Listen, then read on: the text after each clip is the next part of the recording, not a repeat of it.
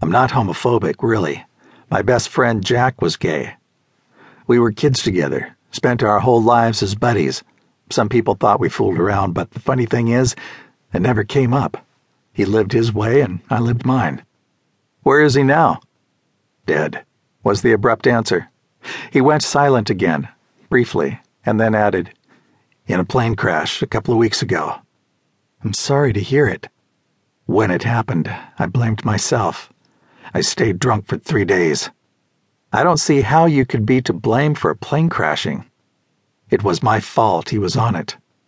I couldn't think of anything to say to that, and I didn't try. He sat for a long while, staring off into space. I thought he might even have forgotten I was there. Then he gave a great sigh and shoved aside the blanket. He was wearing boxers.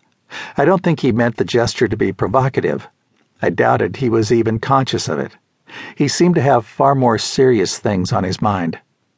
I've really wanted to tell someone, he began and stopped. The urge to confess is a strong one, and it affects people in different ways. The Catholics have it easy that way, I think, but I have a notion that even the hardest of criminals feels the need to unburden himself to someone, ideally, someone non judgmental. Look, we're perfect strangers, I said. You'll be gone tomorrow, and we almost certainly will never see one another again. I can't imagine what harm it could do if you want to talk about whatever is bothering you. And nothing you say will go beyond this room, if that's any assurance. It is.